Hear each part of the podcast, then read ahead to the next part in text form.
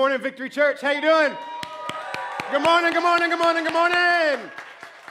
My name is Troy. My wife, Darla, and I get the absolute privilege to pastor this church. And if you are visiting with us this morning, uh, first of all, let me just say welcome. And as Brian and Zoe have talked about, do us a favor and connect with us. You can do that with the card that's in front of you in the seat uh, pocket in front of you, or you can just do it at the Welcome Center or online, different ways. Just connect with us. Let us know you're here. We got a team that wants to reach out to you this week and say thank you for coming. And then how can we help get you connected? Because as Brian said, Easter's just a couple of weeks away, and you don't want to come on Easter as a visitor. You want to come Easter at part of the family. Amen?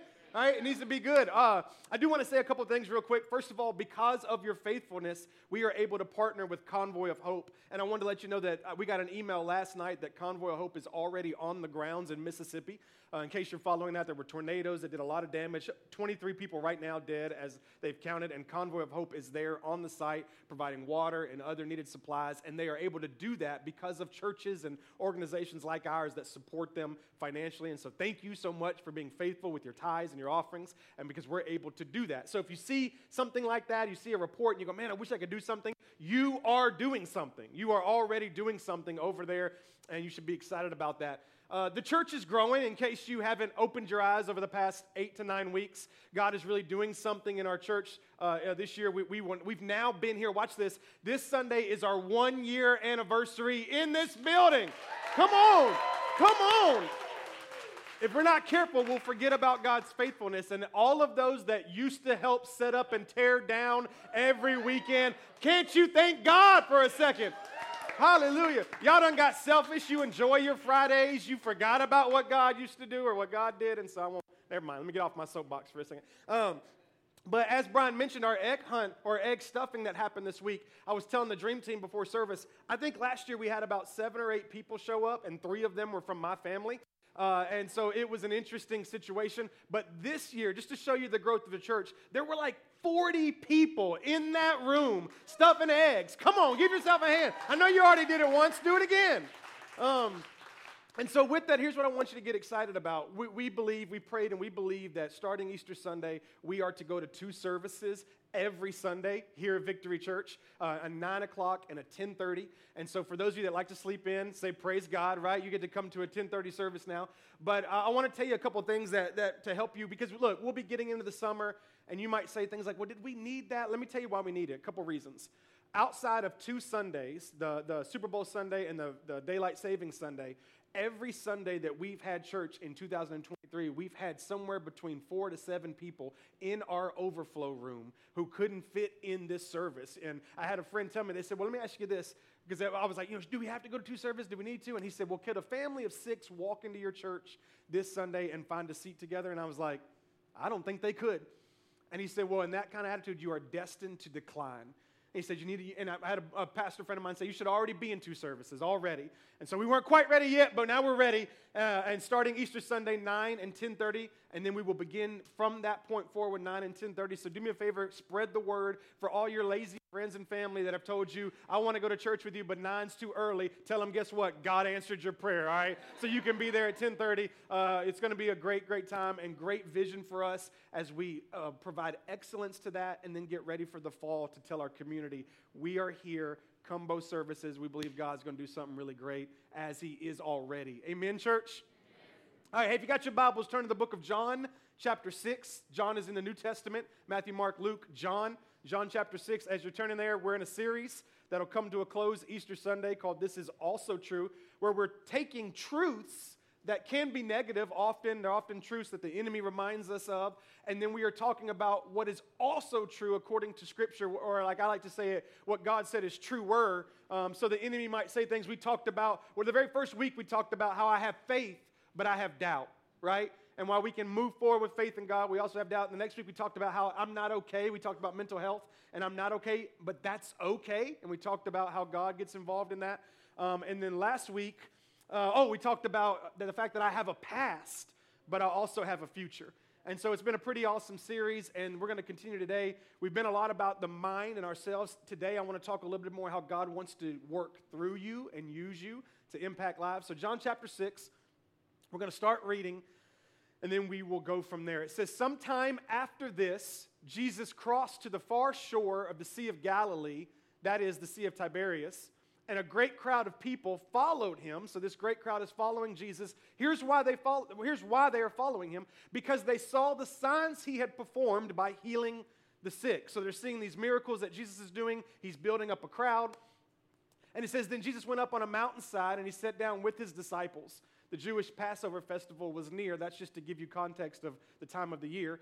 And when Jesus looked up and he saw a great crowd coming toward him, he then looks to Philip, one of his disciples, and he says, Where shall we buy bread for these people to eat?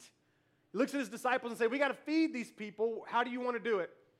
He asked this, this is important for you to see. He asked this only to test him, for Jesus already knew what he had in mind to do.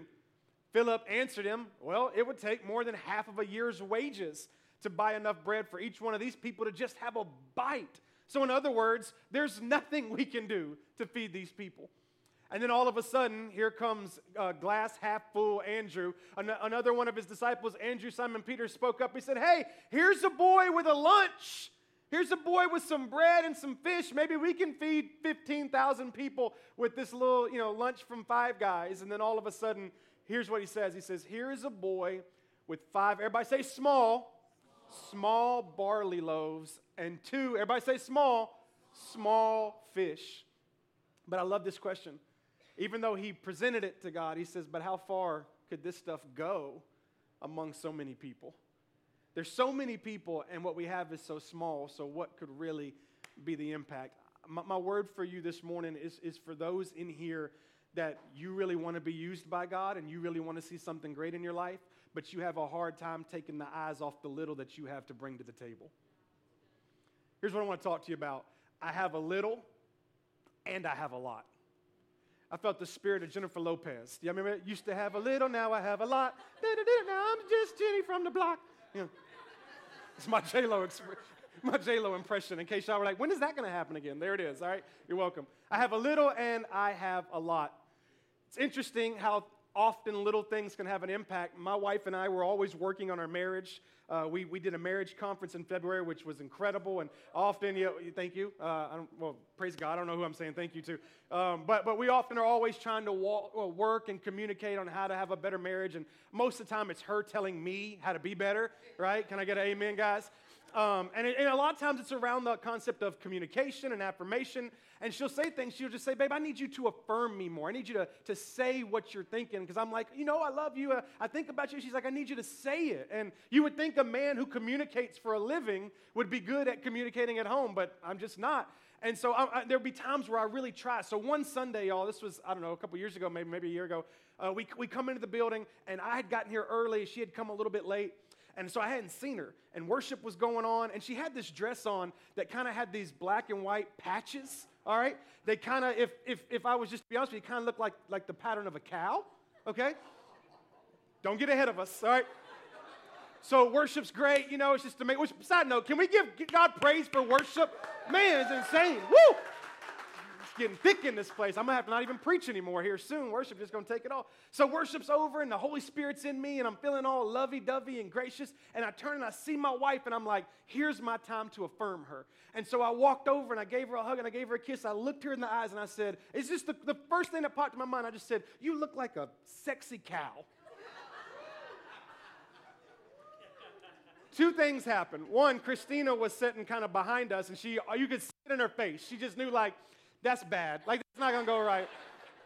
And I thought, like, this is gonna be, like, I'm about to earn some points. And I took one step forward and 37 steps backwards. You know what I mean?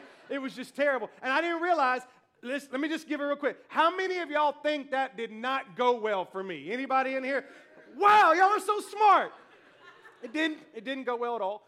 Um, and I just didn't understand the influence of something so small, just, just a, a small word, right? Just a small word ruins everything. I think one thing that you and I can agree with is that sometimes small things can have huge impacts. it can be a small comment, right? Uh, it can be a small action. I'm learning this the older I get. It can be a small thought.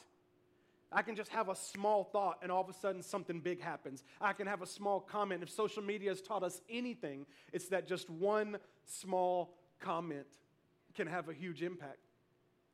And the more I follow God, the more and more I learn that especially when it comes to God and a relationship with God, small things can have huge, huge impacts. I actually believe that our God wants to change the way that you and I see size. I think that's one thing that happens when we study scripture is that the Holy Spirit will actually change the way that we see size because often what we do is we have the tendency to call big what God considers small and to call small what God considers big. It's just naturally in us. There'll be something that according to scripture and according to the Spirit of God, that's a big thing, but we'll call it small. And then there'll be something that, according to the Spirit of God and the Word of God, will be, will be small, but we'll call it big. I'll just give you a couple of examples. Um, for example, there was, there was, it's always throughout Scripture where it seems like God is actually kind of shrinking things because when you, when you watch and study the followers of God, they assume, like you and I assume, which is bigger is better, right? It's just kind of a natural assumption. Bigger is better.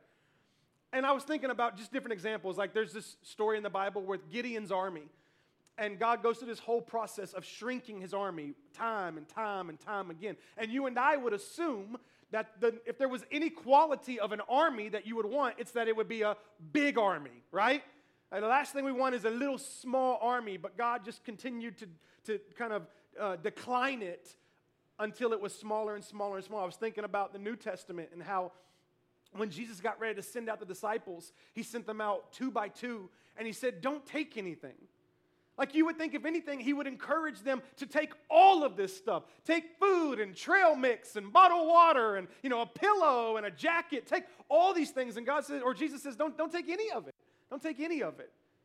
There were times where the crowds would start to get bigger as they were following Jesus, and Jesus would do something specifically to cause that crowd to shrink. And so I'm just telling you, as you read Genesis all the way to Revelation, you're going to see a pattern of God often causing bigger to shrink down to less. We think that God should always make less bigger, but sometimes God makes bigger less. And here's why I think that is because often it's in the less that God can reveal himself to be God. Because the more of it we have, the less it is less likely it is for us and other people to believe God was involved. But when he does something great through something less, it's a little bit easier to believe, man, God must have been in that. I think our God is the God of small things. I think He's the God of small things. And I think when you and I allow Scripture to begin to reshape our idea of size, watch this, we will learn to see the day of big things, not only off in the future, but here, right now, in the midst of what seems small. Let me explain that. Often, what we do is we look at what we have and if it's small, we start to believe, assume, pray, and hope that big is in the future. God, I know it's small right now, but do something big. It's going to be big. It's going to be. It's going to be. We cast out this vision of bigger in the future because we look at what we have as small. But Scripture says if we'll study it, it'll reshape it where not only do we see big in the future, but watch this, we start to see big where we are right now that it may seem small to human eyes, but to God, there's something special about it. When I first got saved and started attending church, and especially when I got excited about ministry and knew I wanted to be called to ministry, I heard people say this all the time I want to do something big for God. You ever heard people say that? I want to do something big for God. We just be talking, oh, I can't wait to do this. Why? Because I want to do something big for God, something big for God. It's just, it's, I don't know what it is, just something in us. I just want to, nobody walks around going, I want to do something really small for God. right? I always want to do something big. And I understand that we want to do something big for God, but I think He wants us to be someone who is faithful with the little that we have. So, this message is going to challenge you in a couple different ways, but here's the first way quit wanting to do something big for God and just be faithful with the little that you have. Quit trying to establish your worth based off of how big what you accomplish is. And understand, and I had a friend tell me this yesterday success is obedience. Just being faithful in the little that you have, right? So I want to give you kind of a, a thought, a challenge that we're going to open up in John chapter 6. And here's the thought Be careful what you call small. Be careful what you call small. Let's go back to John chapter 6. Jesus is seeing this large crowd coming. The disciples say they're getting hungry, it's getting late. We need to send them away so they can eat. Clearly, we don't have the resource to feed them here. There's no Chick fil A, right? There's no way to cater. We need to send them back home. And Jesus says, Time out. I got a plan. How can we feed them? And I think there's just an interesting conversation here as Andrew brings up the, the barley loaves and the fish. He, he introduces it to Jesus. He says, Jesus, look what we have. I think this is so ironic. He says, Jesus, look what we have. However, it's very small. Like, why even bring it up to Jesus to begin with, right? Why even be like, eh, I don't know about this, let's not. But he says, Jesus, look what we have. We have a small barley loaves, and we have two small fish. So he, he presents it to Jesus. Watch this. Then he immediately belittles it. Jesus, here what we have, but it's not much. Here's what we have to work with, but there's so many people. And, and even now in today's culture, we look at that and we're like, oh, the disciples are so silly. This is what we do. God, look what we have, but it's not much. Look what I can do, but it's not a lot amongst so many people. The disciples are seeing the fish and the bread, but they don't see the potential in it because they don't understand what they have in their midst. One of our enemy's goals, listen to me, is, has always been to belittle what we have.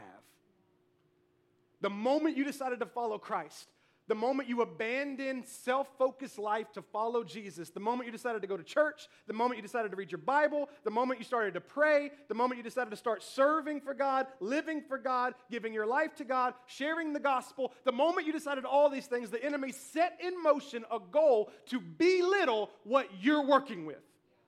That was his goal. Because he knew that if you ever fully understood what you're doing and what you have in the midst of God, it would be over for him. So if he could just make you think that what you have is too small for God to do anything, he stops you before you even get started. So he tries to get us fo- to focus on these things. Number one, what we don't have. Number two, what we used to have. And then number three, what we don't have compared to what other people have. And so we say things like this um, man, I'll, I'll never do anything great for God because I don't have the talent that they have. Right? We're comparing ourselves. There's a belittling of what we have. Here's one you might have said before. Um, I, don't, I don't know that I'll ever be able to do anything great for God or to share the gospel or anything because I don't know as much about the Bible as they do. Right? Again, belittling. Here's one I think we've all probably at some point in our life said I can't tithe because I don't have enough money, right? What I have is too little. Let me, let me, belittle it. Let me look at what I have and at some point put it down and, and put it down level and, and belittle it and say, there's no way God could use this because it's not enough. There's no way God could use my talent. There's no way God could use my time. There's no way God could use my tithe. There's no way God could use my family. There's no way God could use my mind. There's no way God could use my knowledge. There's no way God could use my testimony. Why? There's just not much to it. Not much to it. And if we aren't careful, we will excuse ourselves from God's greater vision because we believe that we don't have enough for God to work with. You ever done it? You ever literally excused yourself from something God was doing because all you could think about was either A, I don't have anything worth talking about, or B, I don't have anything compared to those who are already involved. And we excuse ourselves. And I want us to understand that God is working in all things. Do you believe it? That God is working in all things? Notice the Bible doesn't say God works in all big things, but that God works in all things, not just the big momentous things. He has a history of using small things to accomplish big things. Your God, everybody say, My God.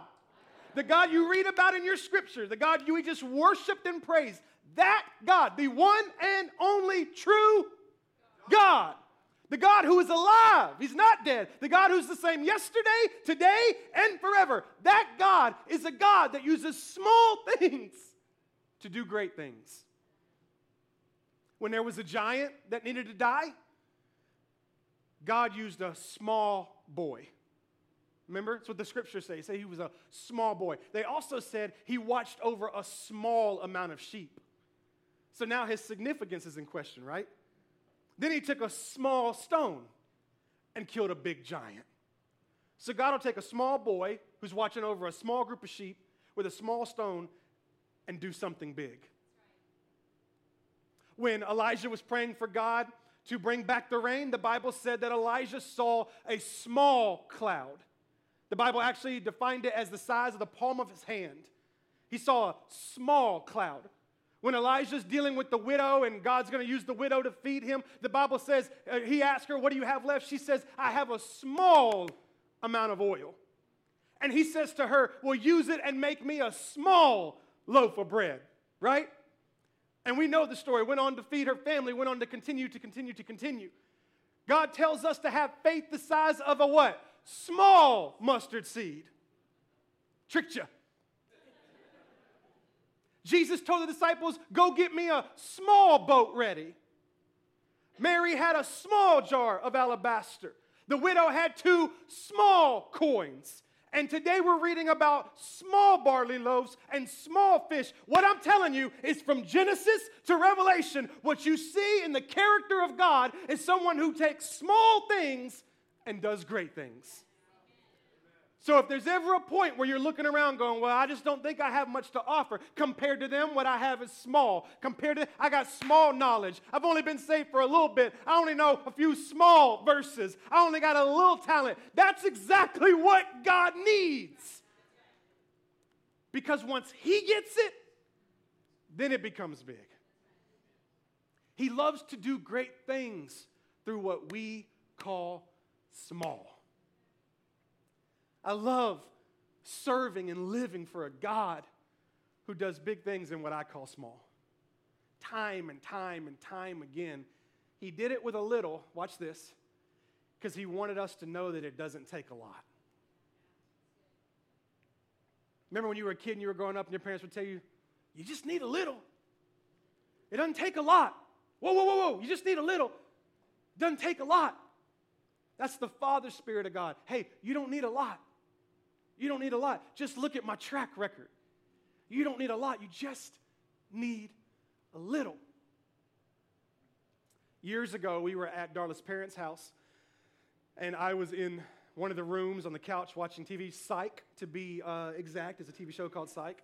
The Lord blessed it. Um, I'm watching it, enjoying it. All of a sudden, I started feeling this really weird discomfort, like in my back. I, I couldn't really define it, but it just felt weird. So I started like moving up and down the couch. You know what I mean? Just trying to think maybe if I sit like this and I'd get up, I'd go to the restroom get a little bit of relief, and I'd come back and it'd come back again, and I'd be moving up and down the couch and all this stuff. And her mom's a retired nurse. And so I got off the couch and I walked into the kitchen, and she was in the kitchen, and I leaned down on the countertop, and she said, What's wrong? I said, I don't know. I got this weird pain in my back. I said, It's not, I don't know how to explain it. Like, it's not hurting super bad, but it's just uncomfortable. And I said, But no matter what, like I'll move it and I'll get a little bit of relief and then it'll hit again. And she looks at me without even a skipping a beat and she goes, You got a kidney stone. And I said, No, no, no. I don't have a kidney stone. So, number one, my kidneys are perfect, okay? Um, I said, But here's what I know. I said, I've always heard that kidney stones are like labor for men, right? Y'all ever heard that? All right, hold on, ladies, before you, just, I'm just telling you, I don't agree with them. I'm just saying. I agree with them, okay? But it was if a man was to experience labor pains, they say that's what a kidney stone is equivalent to. So I'm telling her, I'm like, it's not that bad. Like, you're, you're wrong. And I mean, uh, 60 seconds after I said that statement, something dropped, something hit, and I went into like three year old, ah! You know what I mean? I was Michael Jackson hitting the high notes, baby. I was hurt. I'm like, Darla, you gotta go. And she's like, get him, take him to the hospital. So she throws me in the truck. We're flying down the street. She's hitting every speed bump at 60 miles an hour. I mean, like when a speed bump hit, the truck comes apart like a transformer and comes back down. And I mean, every time a, it hurts, but it's kind of relieving. I'm like, oh, oh, oh, you know, it's just a constant. We get to the hospital, they, uh, and you know, you know how the hospitals are. Sorry, nurses, doctors, but it's interesting. So I'm in the waiting room waiting to be seen. I'm sitting, all the chairs have these like arm rails. I'm laying across the arm rails just because the pressure pushed up against my back. We're waiting, we're waiting. They finally put us in a room. I'm pacing because I can't lay down. Darla's so stressed, she gets in the hospital bed, all right? She's like, if you're not gonna use it, I'm gonna use it. Um, Another little sermon for you right there. And so she gets in the bed. I'm walking around. Finally, they come and give me, you know, the drugs, and I can feel it going through my veins like I'm the Dave Chappelle guy. You know, I'm just like, oh goodness, I can feel it. And all of a sudden, the relief hits, and I'm I'm out. I'm just out, knocked out. And they leave me in the hospital for a couple days, um, and, they, and they start the whole filtering situation. You know, giving me fluids so that I can flush out the kidney stone. And finally, that that stone makes its appearance and they collect it. How wrong is that? You know, who wants to see the bullet they were shot with, you know? And they bring it over to me, and I'm expecting, y'all. If you would have paused life and said, Troy, considering the pain you just went through, how, what kind of size do you expect this? First of all, stone, that's a big word, okay? Stone tells me I can break a glass window with a stone, right? Um, and so I'm expecting maybe like the size of a walnut, you know, maybe something like that easy worst you know best case scenario a marble you know something something pretty eh, you know excruciating and so i'm ready for them to hand this to me and me need to both hands to hold it you know that's kind of what i'm expecting and they put it in my hand and i'm not lying to you it's like the size of a grain a, a grain of pepper and i'm like you made a mistake doctor because you saw me walking around crying like a six year old girl, and there's no way that this did that to me. And they said, No, no. And the doctor said this. He said, It's crazy how something so little can have such a big effect. Right? If you, I know y'all are like, oh, we, we need to get that out of our. If you've ever had a kidney stone, you know that something so little, can I get an amen, Chris, wherever you are? Something so little can do something so big. It's true. Guess what it's also true with? You. That somebody who has something so little can be used to do something so big. All you got to do is give it to God. Now, there's no way God can do anything with that. If He can bring me to my knees with a grain of pepper, then He can do something great through you. Amen? But here's the problem we often connect size with significance. And this is a problem in our culture, y'all. And it's just getting worse and worse and worse that we somehow uh, connect our significance to size. Let me give you some examples. Um, you're on social media how many followers do you have? Right? How many likes did you get? Significance connected to size. How much money do you make? How, how, how many friends do you have? How, how big is your house? How big is your car? We always connect things with significance. And one of the worst places, I'm just testifying to you for a second, one of the worst places in organizations when it comes to size and significance is the church. It's crazy. You do it. I'll give you some examples. Maybe not here because, you know, we're all perfection believers, but you know, all the other people out there, you know, you, you go to churches and you walk in and there's an immediate significance by size. mm, it's a big church, da da da da. Oh, it's a small church, da da da da. There's just something ingrained in us that does that. But watch, the worst, listen to me, the worst people who allow size to define significance is pastors. It's insane. And I wish I could stand up here all high and mighty and be like, well, that's not me, you know. But I've been there, I've done it. I mean, I would go to these pastors' meetings before 2020 hit, and they were all about networking and connection. And I would get in this room, and it was amazing because the, the only first question from every person was, How big's your church? And for the guy who runs 6,000, that's a fun question to be asked. You know, you almost want to be asked. You almost ask people the size of their church so that they will then say, Well, what about you? And you go, Well, I'm running 6,000 people. You know what I mean? But for the individual who's just started a church, or who's been pastoring for 40 years and the church runs 75 people, that, that there's a weird moment there where you're being asked, and as a human being, you don't really know if your answer defines your significance or not. It's just something in us, right? There's just something inside of us that wants to measure our value and our impact by the size of what we have to offer. And can I get a little bit psychological for you for a second? I think often we want to call it small first so that others don't get a chance to. If I call it small, then you don't get to. If I talk about my talents as insignificant, then you don't get to. And so, again, that insecurity in us that thinks size defines significance, we walk into a room and watch this, we'll either lie about size. There's a joke in the church world, counting Pentecostal, you know, where there'll be six people in a room and they're like, we got 60 people. You know, it's just like, there'll either be that lie in us that wants to talk about you know, well, here, here's what I do I oversee all facilitation of an organization. Like, you're the janitor. You know what I mean? Like, there's just a way for us to want to exaggerate, or we just want to call it small first. If I can just walk into the conversation and I can call it small, then you don't need to. And that's a problem that's birthed out of the belief that size defines significance. A few weeks ago, a buddy of mine, he planted a church in Goodlettsville um, and right now they're, they're, they're renting out a current church space. So they have church on Sunday nights. And he called me uh, about a month ago or so and said, Hey, would you mind coming out and, and preaching one night for, at our church? I said, Sure, I'd love to. And so we did church here, and then I went and had lunch and went home and freshened up, and then I drove out to Goodlettsville to preach at this church. Um, and I'll be honest with you, I was exhausted. I was tired. I, I, preached the same sermon I had preached to you guys that morning. I just altered it a little bit for what I knew about his church. And I arrived, and I got to see the building and, and see the room they meet in. I got to meet the worship leader and a few of the people, and I went to a little room and prayed and kind of got my mind set ready. And then I came out for worship, and worship was great. And they had actually sang one of my favorite songs, and they did it really well. And so I just like, man, that was awesome. And so I got up to preach, and y'all know me, y'all know how I am as I'm preaching. So I told my buddy, I was like, I don't need a stand. I said, I don't. I just put a microphone on me and move out the way. I was like, I just need to know my barriers. Where can I go and where can I not go? And he gave me. I said, Can I go on the floor? He said, You can. I said, All right, get ready, let's go and, and, we dove into the word and I preached my heart out. And it was so cool because people were responding so well. There was one guy kind of about the front row vaping. That was interesting to me. Um, as cool as that was, please don't start that, all right?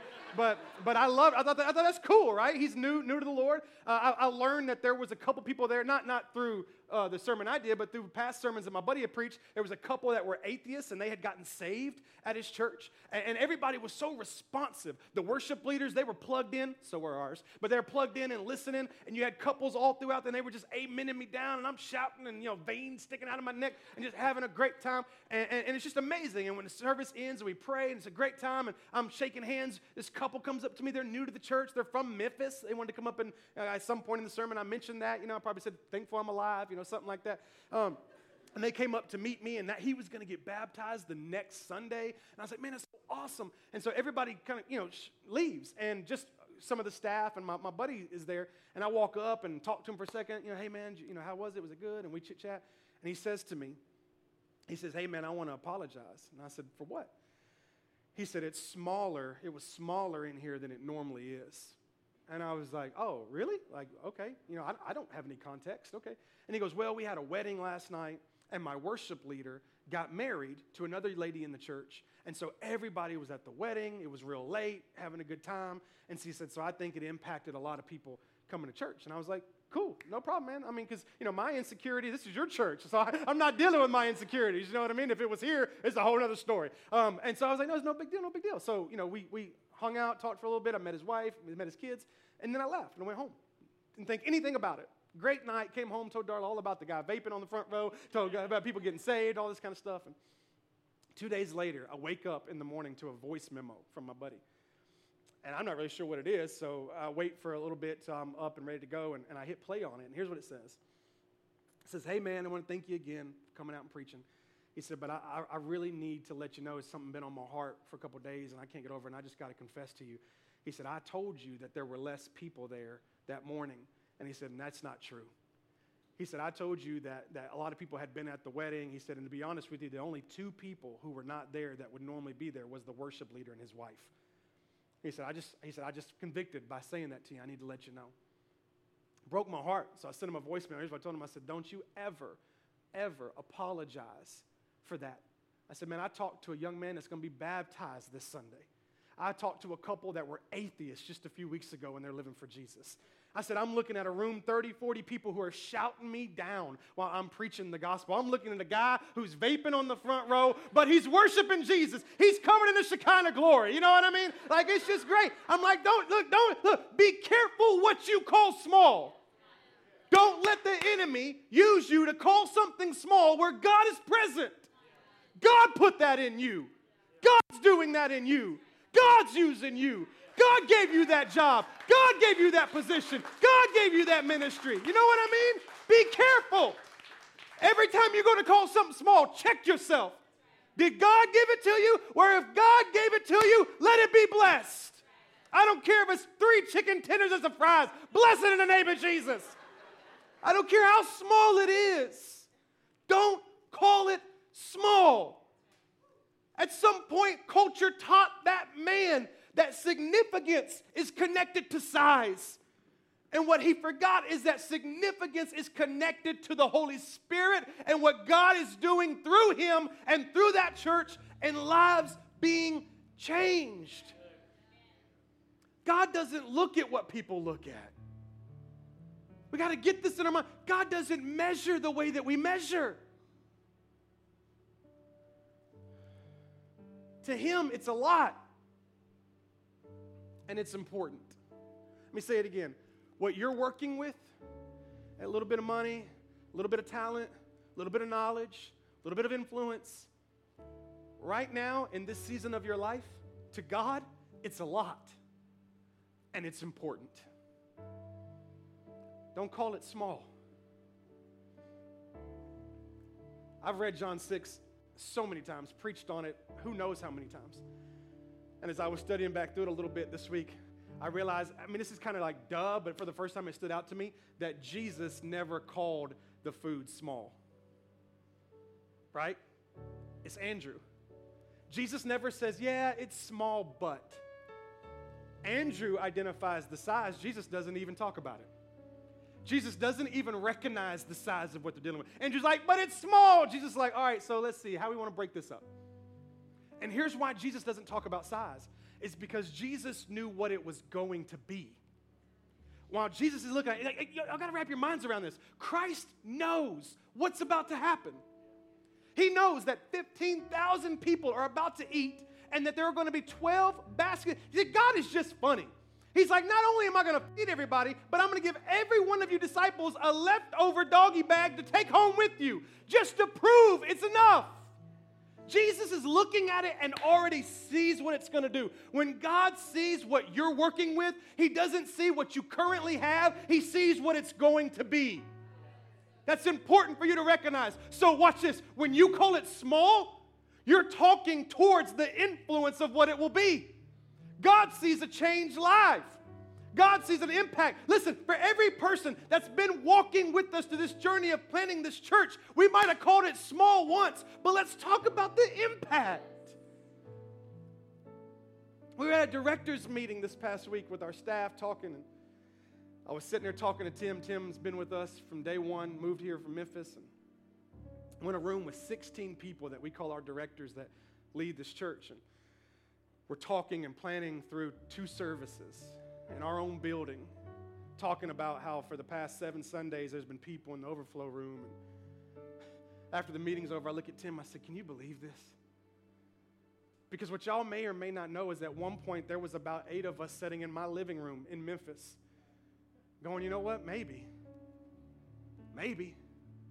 Maybe if we move out and just step out in faith, maybe God will use the little that we have an impact. And now you're sitting here. And this past week, we saw over 70 people go to small groups, and we had over 40 people stuff Easter eggs. And you guys, guess what? We must be doing something right because you keep coming back. And so we've built a church. And wouldn't it have been silly in 2017 for us to look around at, at those of us that were going to plant this church? Scout, you were there to look at each other and be like, hey, man, I think what we're going to build is going to be small. We could have called it small then. We were joking about this. We were working out Saturday. We were talking about the second day we launched the church. The first day, everybody came to see what it was about. The second day, everybody said, We don't want to go back there. So we came out the second Sunday, what did we say? About 20 people? There was about, we went from like 270 people, and in the next six days, there was 20 people. And I was like, I quit today like to be done today. We could have called it small right then, but God saw what it was going to be. And this is not my sermon, but I do feel pressed by the Holy Spirit to tell you this. We're moving into two services because God sees what it's going to be. Don't call it small. Check yourself. Don't call it small. I heard a word this past week that said one is too small of a number for God to do anything great. So we got to go to two. We got to keep spreading out. We got to keep giving God the opportunity to do more, right? Can't call it small. God has put you, watch this, God has put in you exactly what you need to accomplish the next goal He has for you. You don't get to label it little. Now, here's the interesting thing about John 6. And I, I, referenced real quickly the story of Elijah and the widow when she is about to cook one last meal and die. And Elijah says, No, go and make me something to eat. Go and, and collect oil from everybody. And she ends up with this oil, ends up being more than enough. And then I'm reading this whole concept of feeding people, feeding the 5,000 and end up being enough. And I'm processing that, processing this. And here's a little prophetic word for you. Ready? When we give the little that we have to God, it won't be little for long. If you'll give a little bit of time to God, it won't be little for long. If you trust God a little bit, it won't be little for long. If you give God just a little bit of your life and a little bit of your finances and a little bit of your giftings, it won't be little for long. Because God will take it and start to multiply it. Real quick, as we close, let's go back to John chapter 6. Watch this. You can skip that one, sorry. John chapter 6, verse 12. Watch this. When they had all, when they had all had enough to eat. Everybody say enough. When they all had enough to eat. How much do they have? So it started off what? Small, and now we got what? Enough. Because every time we give God a little, when He adds Himself to it, it's enough. All right, that's not even my point. Watch this. He said to His disciples, Gather the pieces that are left over, let nothing be wasted. So they gathered them. They filled 12 baskets with the pieces of the five barley loaves left over by those who had eaten. I want to bring a thought to close, but first I want to invite the worship team up real quick. I know normally I don't do it this early, but the Lord gave me a revelation during that second song, and I want to share it.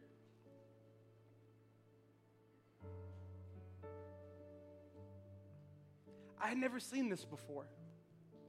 If you study the story of Jesus feeding the 5,000 to the disciples, it's in, it's in, I think it might be in all the Gospels, certainly in three.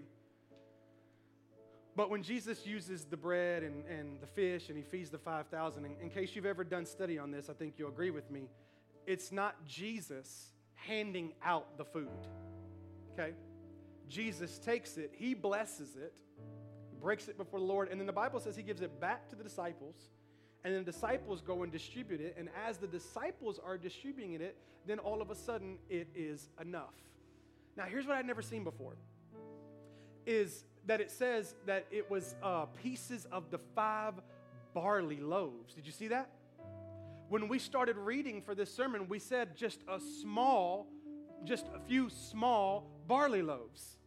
Now, now go with me on this because this is fresh, but go with me on this. What they're using didn't change, right? Like, I, I think there's something in us that thinks God might just change what we have. But what they had didn't change. It was still a small barley loaf. It was just as they went and as they gave and as they gave it up to God and gave it to other people, it continued to be enough. What I'm trying to tell you is if you think that God needs to add something to what you got, if you think God needs to give you something different, well, God, if you'll take this and give me something better, I'm trying to tell you, it's what you have. It's just when you give it to God. The moment you turn over your marriage, the moment you turn over your finances, the moment you turn over your life to God, what was little, watch this, it doesn't change. It's still you, it's just now being used by God. And so, what was once identified as small is now enough.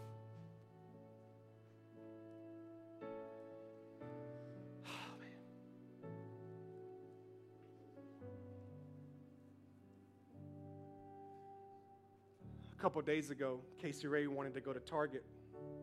she had got some money for some reason, I don't know. And she wanted to go to Target, so we're in Target. We go down this particular toy aisle, and she sees this toy. And she's at an age where she understands math, and she knows that she had, I think she had $15. So we walk up to this toy, and if you've been to Target, you know they got the little prices underneath the toy, and she sees it. She's like, Dad, this is what I want. This is what I've been wanting. Da, da, da, and I was like, Well, how much money do you have? And she said, I have $15. I said, Okay, well, well how much is it? And she did the math, you know, and she said, It's, it's $19.99. I said, Well, what does that mean? And she said, I don't have enough. I said, No, you don't. And so you kind of see it on her face, you know, kind of like, oh man. And so I looked at her, Sam, I said, get it. And she goes, what? I said, just, just get it. She said, are we, are we, are we buying it? I said, yeah, we're going to buy it. She said, how, how are we going to buy it, Dad? I don't have enough. I said, you're with me.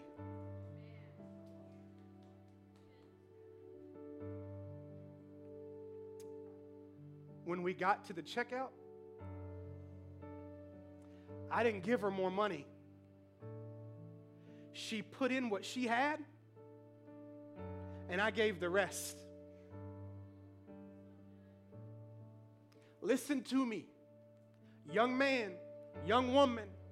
Listen to me, couple. Listen to me, man of God, woman of God, teenager. Listen to me. You just give what you got, He'll do the rest. He'll give the rest. Sometimes you don't know you need a word till you get it. Everybody stand. Everybody stand. We, we, we're, about to, we're about to take this, we're about to hit this ball out the park. So sometimes you don't know you need a word till you get it. So I was doing my little prayer walking on the track. Y'all know that I do.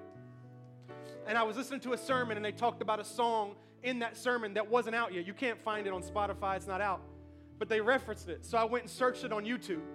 And I found it on YouTube. And I'm walking, I'm praying. I didn't really have anything. Like, if you would have walked up to me and said, Are you doing okay? I said, I'm doing pretty good. I don't have any major problems. I mean, it's life, but. So I'm walking and I'm praying. I hit play on this song. And the first, the first line in the song says, He's in it with me. And I broke, started ugly crying in the gym. I didn't know I needed to hear it. He's in it with me. It goes on to say, He's working through me, He's fighting for me. God is not against me, He's in it with me. He's working through me. He's fighting for me. God is not against me. So they start singing the bridge of that song this morning. Y'all saw me, I lost it, snotting over here on the altar. Because it's the same principle, it's just saying differently. And when you live in a culture that tells you you don't have enough, there's nothing more freeing than to know He's in it with me and that where mine stops, God takes over. Amen? Prayer team, do me a favor, come down for a second. We're going we're going to do something here quick. Number one is this. If you've never accepted Jesus Christ as your Savior, I want to give you that opportunity this morning. You say, I've never accepted Christ as my Savior. Here's what I want you to do. When we start to sing, I want you to come down front. One of these prayer team members, they're prayed up, they're ready to go. They're going to talk to you about that, they're going to walk you through that for every other person, listen to me. We're going to go back into the bridge of that song that talks about God being with us. This is your moment. This is your moment to put your hands in the air and say, God, I'm, try- I'm, I'm done trying to do it on my own. I understand that I'm not enough and I don't have enough. And where I stop, I'd like you to take over. I want to be like Casey was to Troy. I want to be standing there going, God, I can't do it. And I want to hear you say, You are with what? Me. You're with me. I am your Father. I am God. I am your Savior. You are with me, and I am with you. Listen me. Don't hold on to it no more. Don't you walk out of this church with it. You better put your hands in the air and you better say, God, I can't do it. I need you. Amen. Can we do it right now? Close your eyes. Father, we thank you right now for your word. If there's anybody in this room that's never accepted you as their Savior, I pray this would be the morning. For every person that's been trying to do it on their own, for every person that knows and believes and thinks that they aren't enough, let them know right now they're not enough, but you are. You are. Father, for the one that's been asking, I, I, I, don't know, I don't have enough to do this. I don't have the resources to do that. Right now, like only your Holy Spirit can do, remind them that you are with them. You're with them. Come on, just start to ask Him. Say, God, would you be with me? Come on, ask Him. Be with me in my marriage, Father. Father, would you be with me in my marriage? Would you be with me in my finances? Would you be with me in my health? Would you be with me with my teenager? Would you be with me with my brand new baby? Would you be with me as we try to get pregnant? Would you be with me as we try to find a job? Father, would you be with me? And his answer is yes. Hallelujah.